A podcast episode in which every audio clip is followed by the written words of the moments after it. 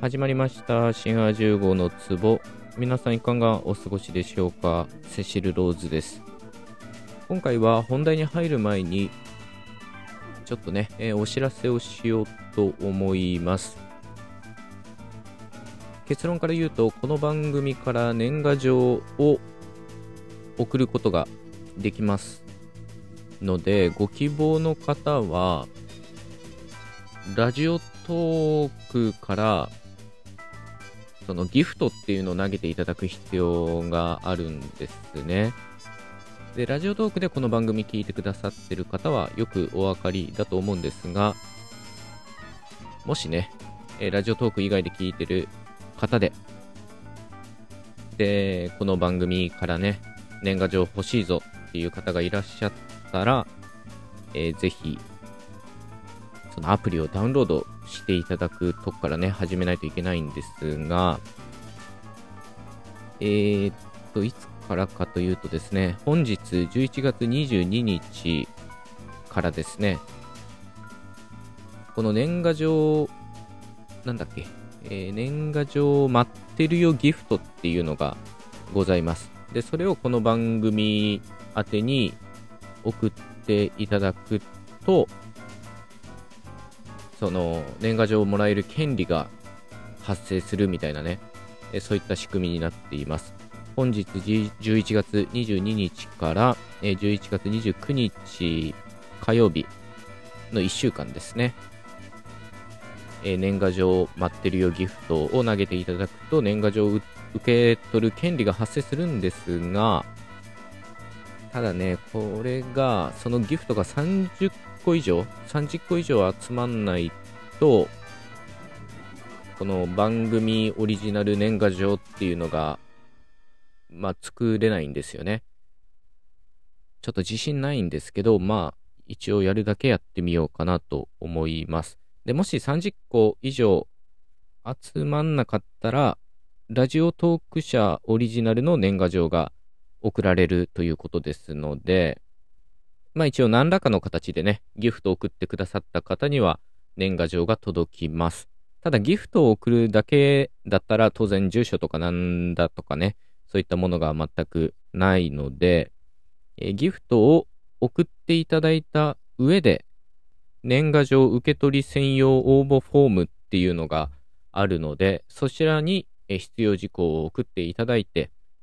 で、年賀状を待っていただくという形になります。詳細は概要欄にリンクを貼っつけておくので、そちらを読んでいただけたらと思います。まあ、これはちょっと自信ないな。30も集まるのかな。ただね、せっかくこの年賀状が欲しいっていうことで、このギフトを投げてくださる方もいらっしゃると思うので、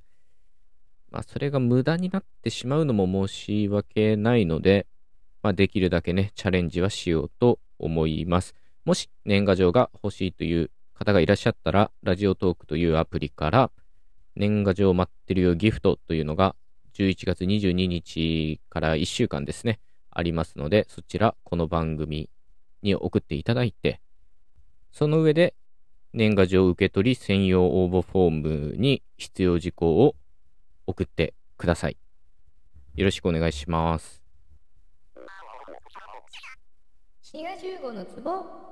さて、今回は、タイトルにあるようにですね、to be continued で、これで続くっていうような、まあ、意味になってるわけですよね。この to be continued でなんで続くになるのかというと、まあ、これは B2 構文と言われるもので、B 動詞プラス to 不定詞で、まあ、結構様々な意味を表すんですよね。で、僕は高校時代にこれをビートたけしは業界人で覚えろと言われました。ビートたけしのビートっていうのが B2 で、で、業界人っていうのは、あ、人は関係ないんですけど、義業界、この5つの意味があると。義務、予定、運命、可能、意図。で、これで業界。で、その B2 構文の、まあ、前の部分が省略されてるっていうか出てきてなくて、to be continued になっていると。で、この擬用うかいのうちの、どれだろうな、to be continued は予定ですかね、おそらくね。続く予定であるみたいなことだと思います。で、この B2 構文は B2 構文としてですね、えー、それよりも今日の本題は、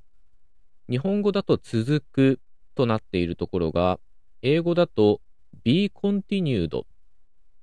つまり受動体になっているということですね。一応 continue っていうのも他動詞だけじゃなくて自動詞としての用法もあるんですよね。まあ、英語の動詞って結構自他両形なことが多くて、自動詞としても他動詞としても使われます。例えば、オープンっていうのは、ドアを開けるっていう他動詞の意味にも使われるし、ドアが開くっていう自動詞にも使われます。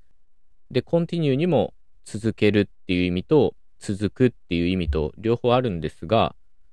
まあ、わざわざここは受動体になってるんですよね。で、英語っていうのは割とこういうふうに多動詞中心な言語ということができます。で、それに対して日本語はどちらかというと自動詞中心の言語です。これは様々な面で結構好対象になっていて、例えば日本語で驚くとか驚いたといった場合は、英語はやっぱりここで受動体を使うんですよね。I was surprised っていうふうに、まあ、わざわざ受動体を使います。とか、あるいは、無生物主語っていうのが英語は非常に多いですよね。日本語で、台風で家が壊れたみたいに自動詞文で言うところを、英語だと destroy みたいな動詞を使って、台風が家を壊したっていうふうに、まあ、無生物のものが主語になって、他動詞文で表すと。で、このね、動詞の自動詞他動詞の日英対象みたいな話になった時に、僕がよく思うのは、宝くじが当たるとか、大学に受かる、こういった言い方も、日本語は自動詞文で表すなと思うんですよね。英語だとおそらく他動詞で表すようなとこだと思うんですが、この当たるとか受かるっていうのも、まあ、非常に日本語的というかね、まあ、自動詞の表現になっていると。で、この日本語が自動詞ばっかり使って、英語が他動詞ばっかり使うのが、何か、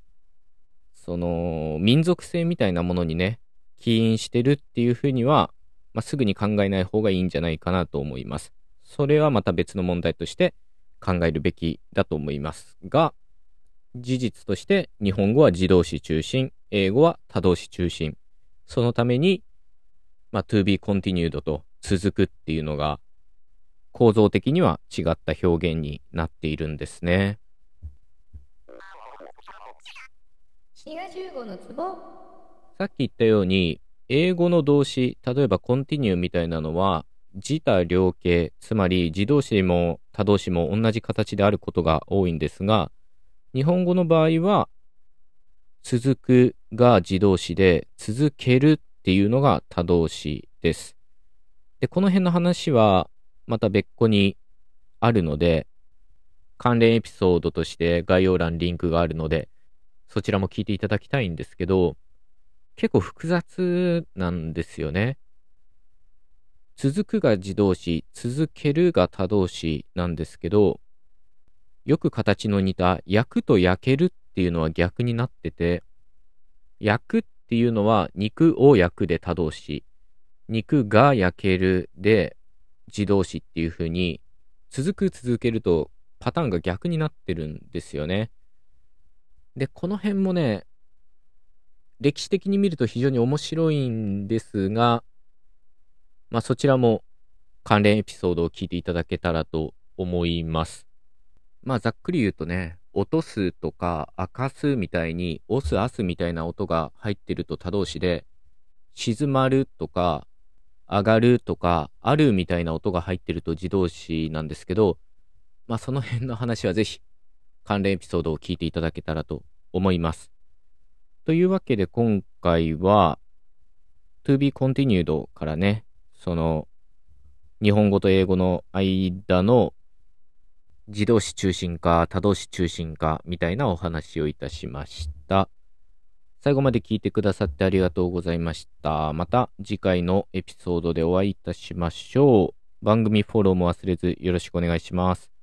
お相手は志賀十五でした。またね